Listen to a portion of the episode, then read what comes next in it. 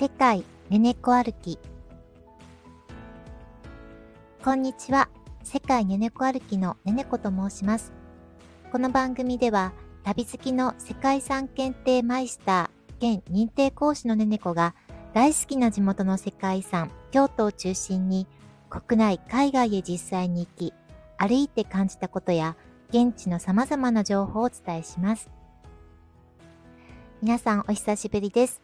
暑い日が続いておりますが、皆さんお元気でいらっしゃいますか？私ねねこは風邪は治ったんですけれども、もう毎日ね、京都は37度、38度と猛暑が続いておりまして、若干夏バテ気味です。ね、もう暑さに負けず頑張っていこうと思っています。で、先日ですね、あの、世界遺産検定と、あと日本遺産検定っていう、あの、まあ、2つの検定があるんですけれども、まあ、そのね、あの、合格発表が先日ありました。で、そのことについてですね、ちょっと私、あの、感じたことが2つあるので、今回はそのことをねねこの独り言としてお届けさせていただきたいと思います。まずは世界遺産検定を受験された皆さん、本当にお疲れ様でした。今回私は受験していないんですけれども、もうその大変さがね、もう身に染みてもうわかる分、あの合格発表の日は、私もすごくドキドキね、して、知ってる方々がね、マイスターだったり、一級を受けられてるので、皆さん合格してるといいなってドキドキしながらね、その日を迎えました。で、あの、合格された皆さん、本当におめでとうございます。で、まあね、ちょっと惜しくも、思ったような結果が出られなかった方も、まあ、ありきたりな言葉かもしれないんですけれども、まあ、結果もすごく大事だとは思うんですが、もうそれより何よりですね、その過程っていうのがすごく大事だなっていうふうに私は思うんですね。で、まあ、そう思った理由が、まあ、あの、今回ちょっと気づいたというか、たり前のことかもしれないんですが、あの、ちょっと実感したので、ちょっとね、そのお話をさせていただけたらなというふうに思います。で、まず、世界遺産検定に関しては、私、2級も1級も、まあ、1回ずつ落ちてるんですね。で、まあ、正直ね、全まあ、それも当然の結果だったなっていうふうにその時は思うんです。まあ、どちらも本当に勉強不足でして、で、あのーうん、テキストもほとんどできないような状況で受けてしまったので、まあその結果が出た時に、まあ、そこまでやっぱりね、まあ、悔しくもなければ悲しくもなかったんですね。で、その後受けた時は、ね、やっぱり仕事も忙しくて、十分な時間も取れなくてね、もう最後追い込みでもう睡眠時間削ってやったりっていうようなこともあったんですけれども、なのでちょっと不十分ではあったんですが、まあ、自分がその時できるベストの状態で、まあ、受けたんですね。なので、やっぱりこう、受かっててほしいって思いましたし、あの、合格した時の喜びもひとしおでしたし、で、もし、まあそれ、なんか思ったような結果じゃなかった時は、やっぱり悔しかっただろうなとか、悲しかっただろうなっていうふうに感じるんです。で、今までその世界遺産検定以外でもそうですね。自分が一生懸命、まあ他の試験もね、いくつか受けてきてはいるんですけれども、まあこれ試験だったり試合だったり何でもそうだと思うんですが、自分がやっぱり一生懸命頑張ったことって、でやっぱり自分が思った結果が出なかった時って、より悔しいですし、悲しいですよね。でもそれってやっぱり自分が一生懸命頑張ったからなんだろうなって、うん、あのー、なんだろう、全力を尽くすというか、一生懸命頑張ったからこその、その思いっていうのが、やっぱりあると思いますし、あの、うん、やっぱりその過程ってすごく大事だなっていうふうに私は思うんです。で、その過程が大事だなって思ったことのきっかけとして、その先ほど日本遺産検定っていうのもあるっていうふうにお伝えしたんですが、で今回ね、日本遺産検定っていうのを私はちょっと受験したんですね。で、まあ、第1回目なんですね。なので、まあ、3級だけの試験で、まあ、あの、オンラインというか、その、試験会場ではなくて、まあ、パソコンで、あの、家で受けたんですけれども、私、日本遺産検定っていうのは、まあ自分の中ではね、あの皆さんにこの地域遺産、あの、地元の良さっていうのも世界遺産を知ってもらうことで、こう近くにあるね、あのいろんなものも、あの、大事にしてってほしいなっていう思いも込めて、この番組を始めたので、この日本遺産っていうのも、は外せないというかですね、やっぱりすごく興味もありましたし、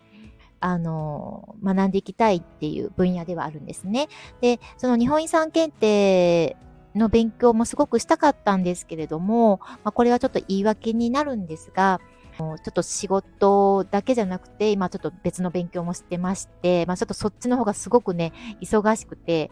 まあ日本遺産検定の勉強する時間がね、ほんと全く取れなかったんですね。で、も受験申し込みは明日はいいけれども、ついに勉強もしないまま試験当日を迎えてしまったっていうね、もうとんでもないことが起こってしまったんです。で、午後からのあの試験だったので、午前中の3時間だけなんですけど、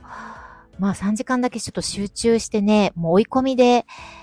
日本遺産検定の勉強をしたんですね。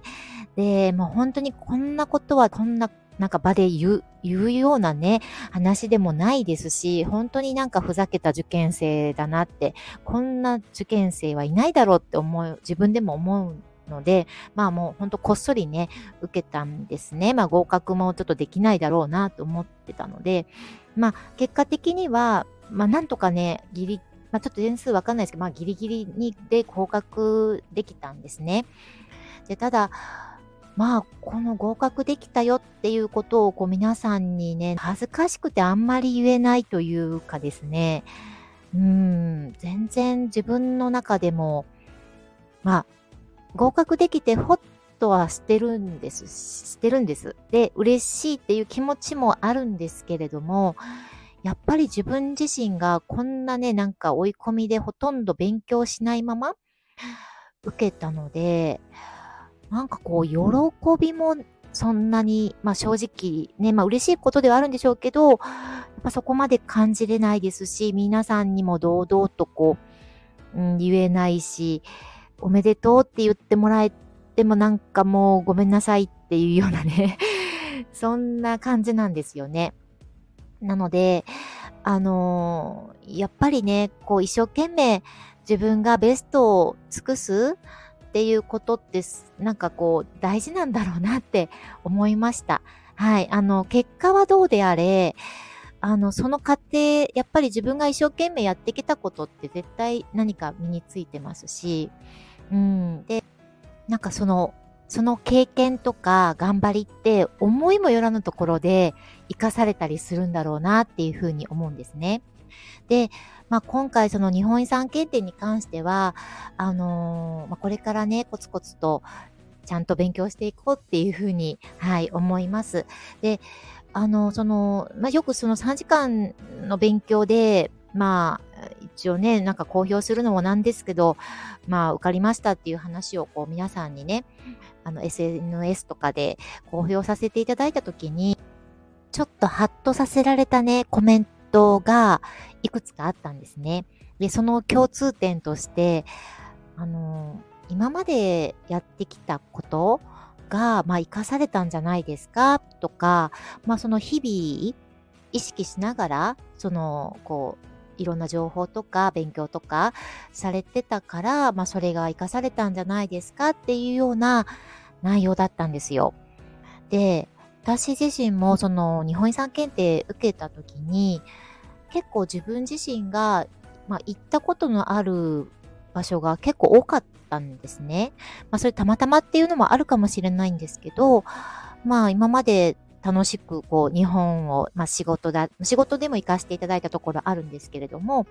あの、プライベートで特に行ったような場所が、まあたくさん出たんですね。で、やっぱりこう知らず知らずのうちに、その楽しみながら旅行しながらとかでもですけど、もうね、まさかそんな、その後検定に出るとか思いもしないんですけど、まあ、楽しみながらいろんなとこ旅行を回ってきて、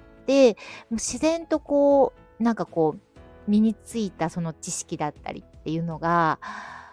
まあ今回の日本遺産検定はすごくね、あの、出てきたというか、生かされたんですね。なので、それ、まあ、それだけじゃなくて、その行った経験だけではなくて、あの、日々やっぱりこう、世界遺産の勉強だったり、なんかこう、ね、ニュースとかちょっとこうね、いろいろ、まあ、あの、ちょっと敏感にね、キャッチしていたことが、あの、つながったんだろうなっていうふうに私自身も思って、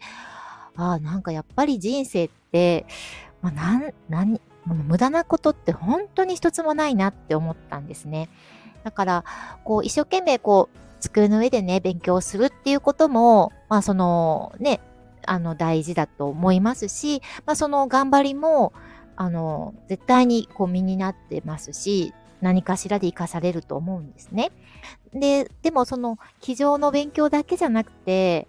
そういったこう楽しみながら、例えば旅行に行くとか、なんかこう、いろんな経験うん、あの旅行だけじゃなくてね、いろんなこう体験してみるとか、いろんなまあ、日々日々いろんなことを経験していくことで、まあ、それが何かしらこう、うん、あの、思いもよらぬところにつながって生かされるっていうのがあるんだなっていうふうに、まあ、今回実感しました。なんか話がごめんなさい、長くなっちゃったんですけれども、まあ、あの、結果よりやっぱりプロセスってすごく大事だなって感じたことが1点。そして、まあ、2点目としては、あの、人生無駄な経験って一つもないなっていう、まあ、まず当たり前のことかもしれないんですけど、ちょっと今回ね、これをすごく、あの、最近感じて、なんかどうしてもね、なんか言いたかったんですよ。はい。あの、うん。なんか、青森ねねこ歩きの後編とか、えっ、と、いろいろね、実は、あの、もうそれだけじゃなくて、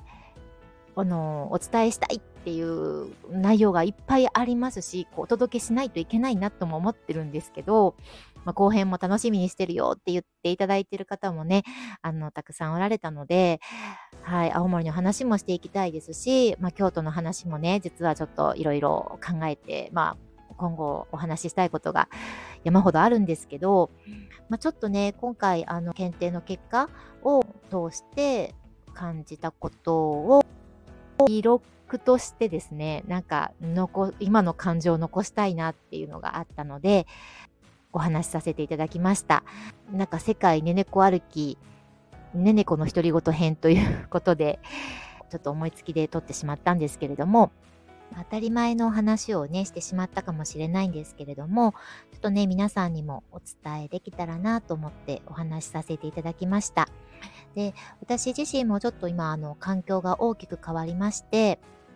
で、まあ、あの、悩むことも結構あるんですね。で、まあ皆さんもそうだと思うんです。で、その、まあ今回ね、ちょっといろいろ感じたっていう時に、あの、ちょっとふとですね、ある方の、まあ、言葉を思い出しました。あの、昔ですね、あの友達の影響で、あの、一時期ちょっとすごく憧れてた方で、まあ、高橋歩さんっていうね、あの、結構旅好きの昔から旅好きの方はご存知かもしれないんですけど、世界一周とか日本一周とか、まあ、ね、されてる方なんですが、まあ、この方の言葉をちょっとふと思い出しまして、まあ、この言葉をね、ちょっと皆さんにも最後お伝えできたらと思います。本当は選択した結果に大きな意味はないのかもしれない。何を選んだとしても、結果の良し悪しは誰にもわからない。大事なことは何を選ぶのかではなく、選んだ後どう生きるかだ。物事を明るく受け止めて、ひたむきに頑張れる人は、何を選んだとしても、結局、これを選んでよかったと笑うのだから。っていうね、言葉が、はい、あるんですけれども、まあなんか、うん、ちょっと久々に、久々にね、この言葉をちょっとこう、思い出したというか、まあ見たんですけど、なんかね、だいぶ気持ちが、あのー、すごく楽になりましたね。うん。あの、まあ、どんな結果、ね、人生って本当に、あの、選択の、連、連続ですよね。ですけど、まあ、どんなけ、どんななんか選択した、したとしても、結局はまあ、なんか、その選んだ後どういうふうに自分がやっぱり生きていくかとか、頑張っていけるかっていうことなのかなって、物事に対しても、やっぱり明るく受け止めて、まあ、ひたむきに頑張れる人って、どんな選択をしたとしても、最終的にはね、なんか結果はどうであれ、まあ、これを選んでよかったなとか、こうしてよかったなっていうふうに笑えるんじゃないかなっていうふうに思いました。はい。今日はちょっとね、長々と独り言を話してしまいましたが、あの、いかがでしたでしょうか？本当にちょっとたわいもない話ばっかりしてしまいましたけれども、はい、長い間お聞きいただきありがとうございました。それでは、次回の世界に猫歩きでお会いしましょう。ではまた。ねねこでした。